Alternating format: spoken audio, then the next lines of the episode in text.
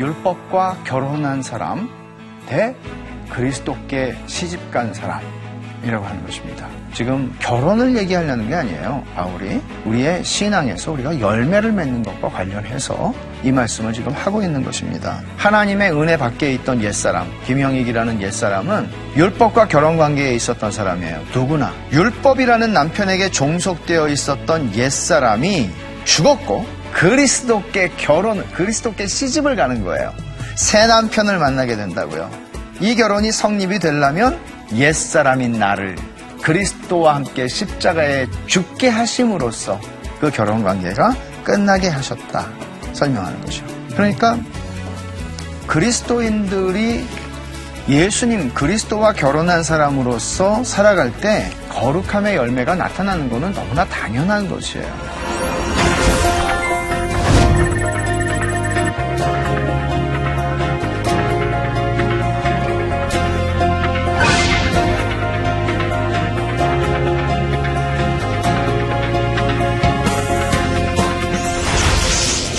예, 안녕하세요. 아, 오늘 율법과 복음 아, 일곱 번째 강의를 시작하겠습니다.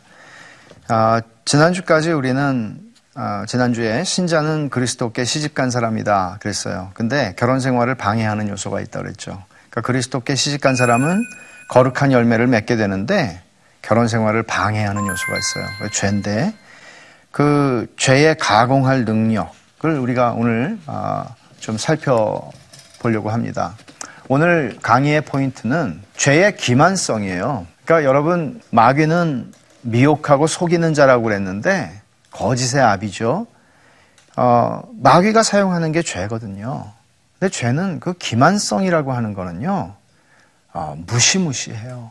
그래서 그 우리의 가장 깊은 경건, 우리의 가장 깊은 거룩함의 자리까지 죄는 어, 밀고 들어와요. 또 하나 여러분이 오늘 강의를 들으시면서 집중하셔야 되는 것, 율법 없는 복음의 문제라는 것은 도대체 무엇인가 하는 것이죠. 그래서 이것을 토대로 오늘 우리가 제일 먼저 어, 생각하려고 하는 것은 율법 덕분이다 하는 것이에요. 율법이 왔을 때 조금 아까 우리가 읽은 말씀에 율법이 왔을 때 죄가 살아나고 율법이 오지 않았을 때가 있었어요. 그때는 내가 살았다고 그랬어요. 그런데 율법이 오자 죄가 살아나고 나는 죽었다. 그렇게 표현을 했습니다. 죄가 살아나고 나는 죽었다. 자, 이게 무슨 말일까요? 전에 율법을 깨닫지 못할 때가 바울이 있었다고 말하는 것이죠. 율법을 깨닫지 못했을 때가 있었다. 그게 계명의 이름에 그는 계명이 왔다. 그렇게 말하는 거예요. came 왔다. 그러니까 계명을 깨닫지 못했을 때가 있었는데 계명을 깨닫게 되는 때가 있었다라고 말하는 거예요. 근데 계명이 이름에 어떻게 됐다고 얘기하나 하면은 7장 9절에 특징이 뭐예요? 내가 살아 있어요. 살았더니 계명이 이름에 계명이 왔어요. 계명이 깨달아졌다고요.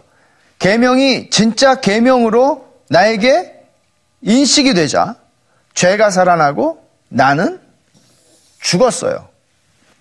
반대의 결과가 일어나는 것이죠. 이게 지금 무슨 말을 하는 것이에요? 내가 율법을 제대로 깨닫게 되자 그전에는 율법을 제대로 깨닫지 못할 때는 내가 막 살아 있어요. 내가 이것도 하고 저것도 하고 내가 계명대로 살고 십계명도 지키고 다 내가 하고 내가 내가 내가 그렇게 하죠. 근데 계명을 깨닫게 되니까 어떻게 돼요? 내가 죽어요. 그리고 죄가 막 보여요. 이게 제가 처음에 얘기했던 율법의 기능이라고 얘기를 했죠. 그러니까 죄의 본질을 알게 되는 거예요. 율법이 오자 죄가 살아나고 나는 죽었다 하는 것은 율법 덕분에 내가 드디어 죄의 본질을 알게 되었다 하는 거예요. 그러니까 단순히 우리가 세, 세상을 살면서 죄라고 하는 것이 내가 이거 하고 저거 안 하고 이런 차원으로 죄를 이해하는 것이 아니라 율법이 우리에게 설명하고 있는 죄를 알아야죠. 그죠? 그러니까 성경이 율법이 죄에 대해서 말하거든요. 율법이 말하고 있는 죄의 본질을 깨닫게 되는 것이에요. 그래서 7장 7절에 로마서 그런지 우리가 무슨 말 하리요? 율법이 죄냐? 그럴 수 없느니라. 율법으로 말미암지 않고는 내가 죄를 알지 못하였다. 율법으로 말미암지 않고는 내가 죄를 그냥 내 방식대로 내 주관대로 이해하고 살았을 텐데 율법이 죄를 알려주니까 알았다. 자 그러면서 단순히 그런 아주 아주 단순한 차원 아니에요. 율법이 탐내지 말라 하지 아니하였더라면 내가 탐심을 알지 못하였으리라. 그러니까 율법의 우리 10계명 열 번째 계명이 뭐예요? 탐내지 말라예요. 골로새서 3장 5절에 바울 사도는 탐심을 뭐라고 설명하나 하면 우상 숭배라고 그랬어요. 근데 10계명의 열 번째 계명은 10계명의 앞에 있는 것들이 뭐예요? 나 외에 다른 신을 두지 말라, 우상 세우지 말라. 우상으로 시작해서 우상으로 끝나는 거거든요. 그러니까 탐내지 말라고 하는 것. 지금 사도는 10계명의 특별히 열 번째 계명을 가지고 얘기를 해요. 도둑질하지 마라. 뭐 이런 차원 그런 거 다 했다고 말할 수 있을지 몰라요. 그런데 탐내지 말라. 내가 이게 아니었더라면은 내가 어, 탐심이 죄라는 거를 알지 못했을 것이다. 그렇게 말을 하는 거죠. 그러니까 여러분 거듭나지 않은 사람이 가지는 진정한 고통이 뭔지 아세요? 거듭나지 않은 사람이 가지는 진정한 고통은 죄가 뭔지를 모른다는 게 그 사람의 고통인 거예요. 물론 그 사람이 그걸 고통스럽게 느끼지는 않습니다. 그러나 진짜 문제 중에 문제 중에 핵심은 죄가 뭔지를 모른다는 거예요. 죄의 본질과 성격을 성경이 가르치는 대로 알게 될 때 비로소 사람은 자기 영혼에 대해서 진짜 고민하게 돼요. 죄가 뭔지 알아야 고민을 하게 돼요. 그래서 율법이 우리에게 죄의 진상, 죄의 본질을 우리에게 드러내 보여주는 거예요. 왜 텔레비전 같은데 뉴스나 또는 어떤 데서 이렇게 좀 잔인한 장면이나 뭐 피 같은 게 나오면 이렇게 얼룩얼룩 이렇게 해가지고서는 보여주는 그런 거 있죠. 율법은 그렇게 하지 않아요. 그것을 그대로 우리에게 보여줘요. 이게 얼마나 참혹하고, 이게 얼마나 비참하고, 이게 얼마나 가련하고, 이게 얼마나 추악한지. 그게 내 안에 있는 죄, 본질이. 그걸 보여주는 게 율법이죠. 그래서 그걸 보게 되면 사람은 당연히 고민하게 돼요.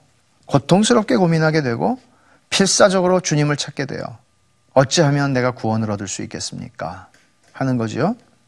죄가 죄로 드러나지 않으면 어떤 결과가 나와요? 죄가 죄로 드러나지 않으면 나는 살아나요. 그렇죠? 그러니까 내가 율법을 깨닫지 못했을 때에는 나는 살아 있었는데 율법이 오자 계명이 이르자 나는 죽고 죄가 살더라. 그렇게 바울 사도가 말씀하는 것이죠. 이게 율법이 행하는 아주 가장 기초적인 일이에요. 내가 누군지 죄의 진상을 통해서 나를 보게 하는 것입니다. 그 다음에 죄와 탐심에 가공할 능력을 알았다. 바울 사도는 율법이 오자 내가 죽고 죄가 살아났어요. 근데 그것만이 아니라 죄와 탐심에 가공할 능력. 아까 탐심이 죄인 줄 내가 몰랐겠다 그랬죠? 근데 탐심이 죄라는 거 율법을 통해 알았습니다. 근데 이 죄와 탐심 다 같이 지금 쓰는 말인데 죄와 탐심이 얼마나 얼마나 기만적이고 무서운 것인지 얼마나 파괴력이 있는지 내가 알게 되었다. 바울은 그렇게 얘기하는 것이에요. 그게 7절과 8절 말씀. 그런즉 우리가 무슨 말하리요? 율법이 죄냐 그럴 수 없느니라. 율법으로 말미암지 않고 내가 죄를 알지 못하였으니 율법이 탐내지 말라 하지 아니하였더라면 내가 탐심을 알지 못하였으리라. 그러나 죄가 기회를 타서 중요한 말. 기회를 타서 계명으로 말미암아 계명은 선하고 의롭고 좋은 것이에요. 계명으로 말미암아 내 속에서 온갖 탐심을 이루었다. 이는 율법이 없으면 죄가 죽은 것입니다. 이게 지금 사도 바울이 죄와 탐심에 가공할 능력을 표현하는 설명인데요. 이 기회를 타서라는 말을 다른 말로 우리가 좀 이해할 수 있는 말로 고친다면 어, 본래 그런 의미가 있는 거예요. 이 말은 지렛대로 이용하여라는 말이에요. 여러분이 어, 옮길 수 없는 좀 큰 물건들이 있을 때 이렇게 지렛대를 지렛대의 원리는 어, 내가 힘으로는 할 수 없는 것인데 어, 옮길 수 있도록 움직일 수 있도록 하는 게 지렛대 원리죠. 그러니까 죄가 어, 어떤 것을 지렛대로 활용을 해가지고 어떤 일을 한다는 거예요.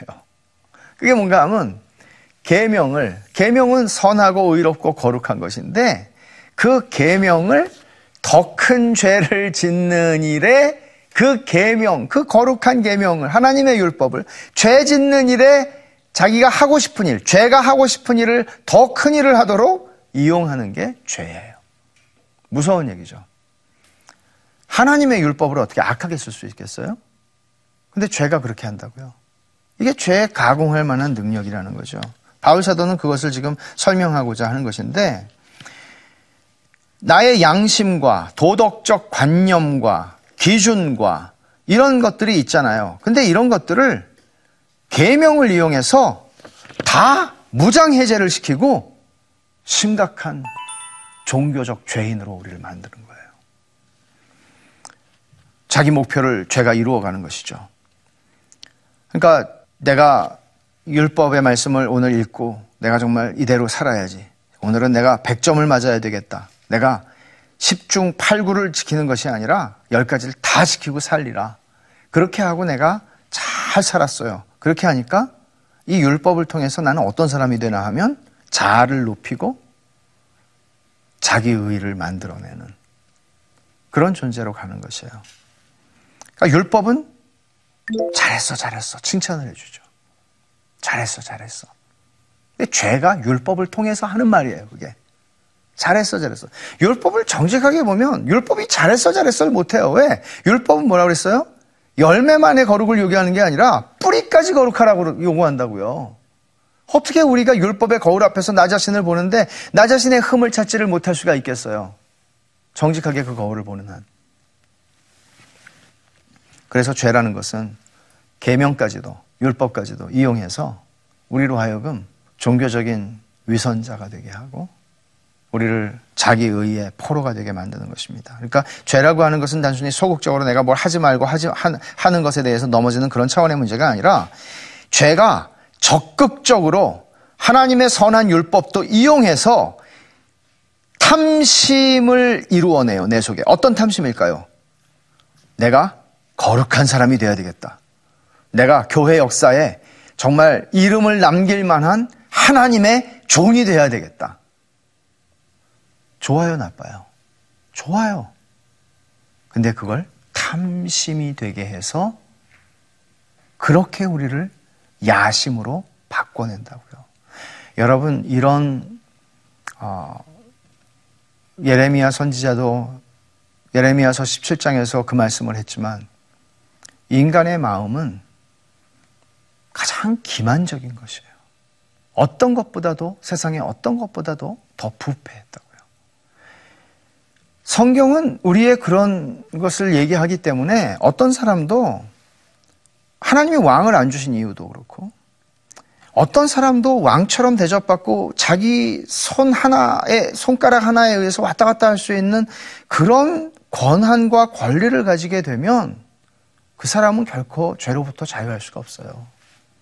그러니까 이런 부분에서 우리는 겸손해지게 되는 것인데 그러면서도 죄와 싸울 때 이 죄가 결혼 관계를 방해한다고요. 하나 그리스도와의 결혼 관계를 방해해서 나는 너무 좋은 관계를 그리스도와 결혼 관계를 원만한 신앙생활 하는 것 같아요. 그런데 정작 죄가 나를 너무나 기만하고 아, 우리처럼 부부관계 좋은 사람들 없어요. 근데 실제로는 안 행복한 거예요. 열매가 나올 수 없죠. 그래서 아, 문제는 율법이 아니라 죄의 기만성이다 하는 건데요. 자꾸 이제 옛 남편인 율법 얘기하고 자꾸 이렇게 하면은 사람들이 그래 율법이 문제구나. 근데 바울 사도가 말씀하죠. 율법은 문제가 아니라고. 율법은 문제가 아니에요. 죄가 기만하는 성격을 가진 게 이게 뭐, 죄는 율법이 선하고 이로운데도 그걸 이용해 가지고 네 안에 탐심을 만들어내고야 만다고.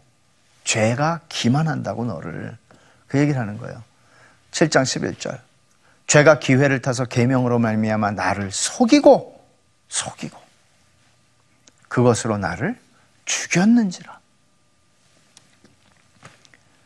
그래서 율법을 내가 깨닫지 못했을 때에는 내가 살아 있었어요. 어, 부자 청년 아시죠? 부자 청년이 예수님에게 왔을 때 나 이것도 하고 저것도 하고 십계명 내가 다 지켰어요. 어려서부터 지켰어요. 내가 살아 있는 거예요. 그게 이 사람이 율법이 뭔지 모르는 거죠. 이 사람이야말로 죄가 율법을 이용하여 이 사람을 완벽하게 속이고 있었던 겁니다. 우리들도 그런 자리에 갈 수 있다는 것을 성경은 우리에게 보여주는 거예요. 그래서 나는 율법을 너무나 잘 지키는 사람이다. 나는 율법을 사랑해서 주야로 묵상한다. 그리고 너만큼 힘들게 율법 지키고 사는 사람 어디 있냐. 뭐 이런 다양한 방식으로 죄는 우리를 속이고 무력하게 만들고 내 속에 탐심, 나 참 주님 앞에 괜찮은 사람이다 하는 이게 나쁜 게 아니에요. 근데 이걸 나쁜 게 되게 만들어요. 교만하게. 그래서 종교적인 위선보다 더 무서운 건 없어요. 무서운 거예요. 주님이 성전에 기도하러 올라오는 두 사람의 이야기를 하셨어요. 한 사람은 세리, 사람들이 개 취급하는 세리, 한 사람은 바리새인. 또 자기를 의롭다고 믿고 다른 사람을 멸시하는 자들에게 이 비유로 말씀하시되 누구에게 주님이 이 비유를 하신 거예요? 기도하러 성전에 올라오는 두 사람의 비유를 어떤 사람들에게 자기를 의롭다고 믿고 복음을 믿었다, 예수님을 믿었다 그렇게 말하지 않아요. 자기를 의롭다고 믿고 그 다음에 반응은 뭐예요? 다른 사람을 멸시하는 자들. 죄가 계명을 이용하여 나를 이런 사람이 되게 만들어요. 이게 죄의 기만성이에요. 가공할 능력이죠.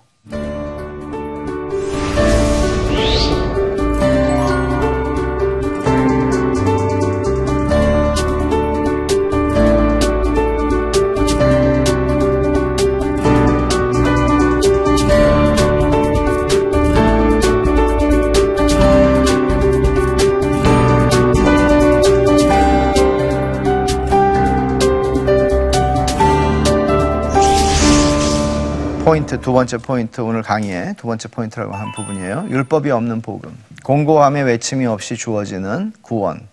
무슨 얘기를 하는 것일까요? 율법이야말로 우리가 어떤 죄인인지 내 속에 있는 죄의 그 참혹함이 무엇인지를 보여주는 것이고 그게 바로 나다 하는 걸 보여주는 거라 그랬잖아요. 율법이 없으면 죄를 알지 못한다고요. 근데 자, 우리가 알다시피 복음이라고 하는 것은 뭐예요? 복음은 예수님의 이름을 하나님께서 계시하여 주실 때도 자기 백성을 저희 죄에서 구원하는 것이죠. 죄에서. 그렇죠? 근데 율법이 없이 율법이 없이라는 말은 죄에 대한 바른 죄의 진상, 죄의 본질, 그리고 죄인으로서의 나 자신에 대한 진정한 인식이 없다는 얘기잖아요. 그런 죄에 대한 문제를 우리 주 예수 그리스도께서 하나님의 보내심을 받은 독생자로 이 땅에 오셔서 우리를 그 죄로부터 구원하시는 사건으로 복음을 설명하는데 그 복음을 설명하는 죄라는 개념이 없이 복음은 설명이 안 되는데 그 죄를 설명하는 거는 뭐예요? 율법이라고요. 그냥 율법이 없이 복음이 어, 주어질 수 없다는 거예요. 복음이 주어지기 위해서는 복음은 뭐예요? 굿뉴스예요. 좋은 소식이라고요. 복음이 주어지기 위해서 율법이 주어지는 것. 율법은 뭐예요? 직접적으로 내 입장에서 보면 율법은 거룩하고 선하고 의로운 것이지만 내 입장에서 보면은 율법을 듣는 사람의 입장에서 보면 율법은 나쁜 소식이에요. 율법이 우리에게 하는 말은 그거예요. 왜? 율법으로, 율법의 행위로 의롭다함을 받을 사람은 하나도 없으니까요.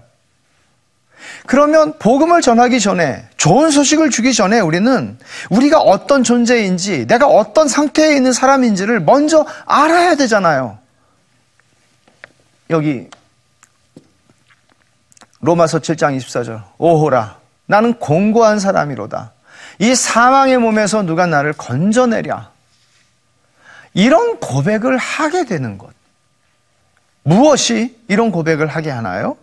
율법이 우리로 하여금 율법이 아까 바울 사도가 말한 것처럼 계명이 이름에 계명이 왔다. 그 계명이 왔다. 계명이 깨달아진 거죠. 하나님의 율법이 깨달아질 때 이렇게 말하지 않을 사람은 단 한 사람도 없어요. 그래서 나쁜 소식이 전해지고 좋은 소식이 우리에게 주어질 때 우리는 그 좋은 소식, 복음이 얼마나 큰 것인지, 얼마나 영광스러운 것인지. 복음은 공짜다.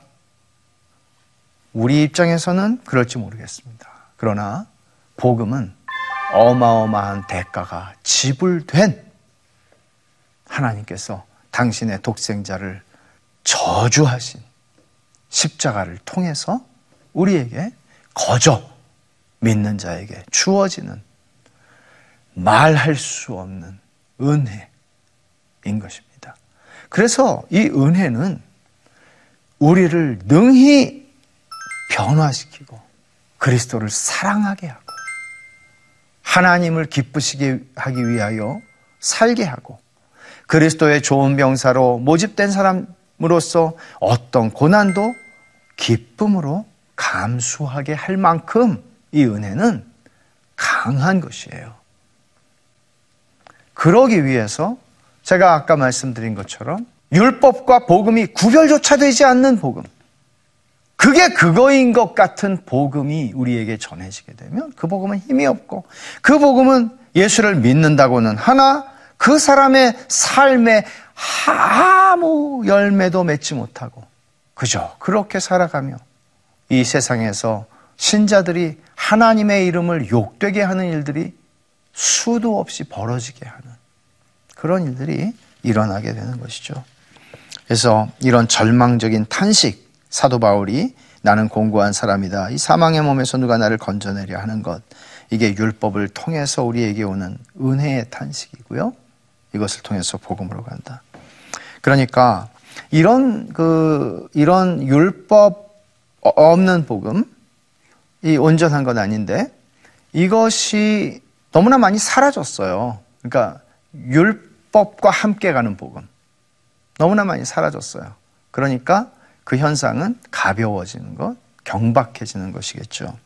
공고한 외침 대신에 우리가 듣게 되는 많은 말들은 이런 메시지들입니다. 누구든지 영접 기도를 따라하기만 하면 하나님의 자녀가 되는 권세를 주셨나니. 주님은 그렇게 말씀하시지 않았죠. 영접하는 자, 곧 그 이름을 믿는 자들에게 하나님 자녀가 되게 하시는 권세 주셨다. 그래서 오늘 이 말씀을 우리가 좀 정리를 한다고 하면 어떻게 우리 삶에 이 말씀을 적용하겠습니까? 여러분 두 가지인데요. 여러분 복음을 늘 들으셔야 됩니다. 이 말은 쉬운 말이 아니에요. 지금까지 여러분들이 이 말을 이해하실 수 있게 되었다고 생각하기 때문에 제가 이렇게 말씀을 드리는데 그저 교훈적인 거, 이렇게 살아라, 저렇게 살아라, 이렇게 살면 복을 받는다, 저렇게 하면은 잘 될 거다. 이건 복음이 아니에요. 여러분 신앙이 좋아지는 길은 무엇이냐? 여러분 신앙 다 좋아지고 싶으시죠? 봉사 열심히 하면 좋아진다? 천만에. 뭐 어떻게 하면 좋아진다? 없어요. 단 하나. 복음을 늘 들으셔야 합니다. 복음의 설교를 늘 들으셔야 합니다. 그러면 여러분 신앙은 성장합니다. 그러나 혹시 오해가 있을까봐 제가 한 가지 더 적용을 한다면 복음적인 회개가 필요합니다 하는 것입니다. 켈빈은 기독교 강요에서 회개에는 두 종류가 있다. 율법적인 회개가 있고 복음적인 회개가 있다. 그럼 율법과 복음을 구분하지 못하면 이거 못 알아듣는 얘기죠. 율법적인 회개라고 하는 것은 내가 벌 받을 게 두려워서 하는 회개예요. 지옥 갈까 봐. 이런 회개는 회개해도 찜찜해요. 그래서 자꾸 하게 돼요. 혹시나 이게 못 들으시지 않았을까? 자꾸 회개. 근데 복음적인 회개라는 것은 죄 자체를 슬퍼하는 거예요. 죄로 말미암아 벌 받을 것을 슬, 무서워하는 게 아니라 죄 자체를 슬퍼해요. 왜요? 죄가 하나님과 나의 관계를 깨뜨리기 때문이고 하나님 아버지의 마음을 상하게 하는 걸 알기 때문이죠. 신자의 죄와 불신자의 죄는 그런 의미에서 아주 다른 것인데요. 나중에 좀 더 설명할게요. 이런 의미에서 여러분들이 회개를 한다는 것은 어, 우리 회개하면 내 죄가 용서받나요? 아니에요. 우리의 죄가 용서받는 거는 옛사람이 죽을 때 우리의 죄가 다 사하여졌어요. 예수님과 함께 내 옛사람이 십자가에 죽을 때에 다 끝났어요. 어떤 죄가 끝났냐면 아니 2000년이라는 간격이 있는데 무슨 내가 예수 믿을 때까지의 죄가 아니에요. 내가 지은 죄, 짓고 있는 죄, 앞으로 짓다가 죽을 때까지 지을 마지막 죄까지 포함해서 다 예수님이 십자가에 2000년 전에 팔레스타인에 죽으실 때에 내 옛사람이 거기서 죽었기 때문에 죄에 대한 속죄가 거기서 다 이루어졌어요. 그런데 왜 회개하라고 그래요? 왜 자백하고 고백하라고 그래요? 그렇게 해야 내가 아버지와 나의 관계가 회복이 되고 복음의 은혜, 우리 주 예수 그리스도의 십자가의 속죄의 은혜를 내가 다시 누리게 되는 거예요. 여러분들이 무슨 수로 여러분의 짓, 뭐 알고도 지은 죄, 모르고도 지은 죄 이렇게 하지만 어떻게 모든 죄를 다 회개해요? 못하죠. 그런 의미에서 복음적인 회개가 필요하다. 그렇게 말하는 거예요. 근데 복음적인 회개는 어떤 어떻게 나오는 건가 반응이 되는 건가 하면 복음을 들어야 복음적인 회개를 하는 거예요. 복음을 들어야. 그래서 그냥 교훈이나 그냥 이렇게 저렇게 하라 이렇게 안 하면 당신들 큰일 난다 이런 이런 것이 아니고 복음을 들어야 돼요. 이건 참 중요한 우리 신앙생활에 그러므로 우리가 기도해야 하는 것은 오늘 한국 교회의 강단들이 복음을 순전한 복음을 회복하고 복음이 선포되는 그런 강단들이 되도록 기도해야 하는 것은 참 중요한 것입니다. 다음번 제가 강의하게 될 어, 여덟 번째가 되네요. 벌써 그것은 율법이 할 수 있는 일은 어디까지냐? 그리고 거기서부터 이제 우리 개주 릴레이 경기를 할 때 바통 터치하죠. 그것처럼 거기서 이제 복음이 하는 일. 율법이 여기까지 율법의 한계. 거기서 복음이 하는 일. 이것을 조금 더 선명하게 다음 시간에 우리가 다루도록 하겠습니다. 감사합니다.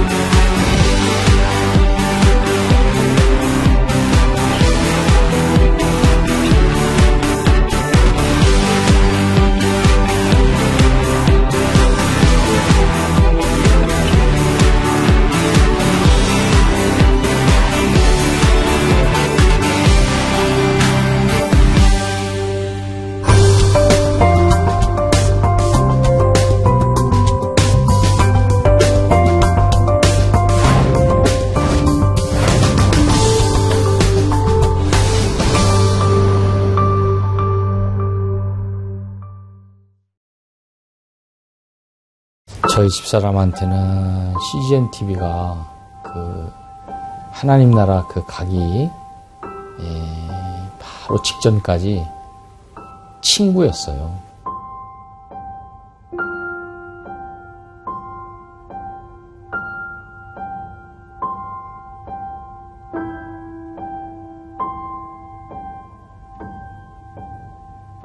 그때 하영조 목사님께서 아, 그 설교를 하실 때 동병상련이라고 그 목사님이 그런 가운데서도 말씀을 전하시는데 그 병상에서 그 손들기도 참 어려웠을 건데 제가 볼 때.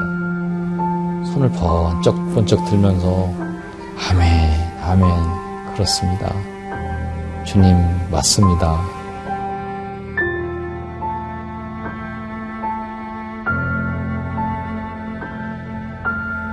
그게 이제 다른 돈이 아니라 암 투병 하면서 그 암 진단이 되면은 그 보험에서 나오는 거였어요. 의품 정리하면서 통장을 딱 찍었는데 보니까 거기에 뭐 아프리카 뭐, 뭐 터키에 있는 동기선 교사님 이런 분들한테 그 CGN TV를 선물을 하면서 그 정리가 됐더라고요. 지금도 보면은 그 애틋함이 있어요. 아, 아내와의 애틋함. 지금도 CGN을 뭐 틈만 있으면 보죠. 네, 참 많이 은혜가 되죠. 지금 역시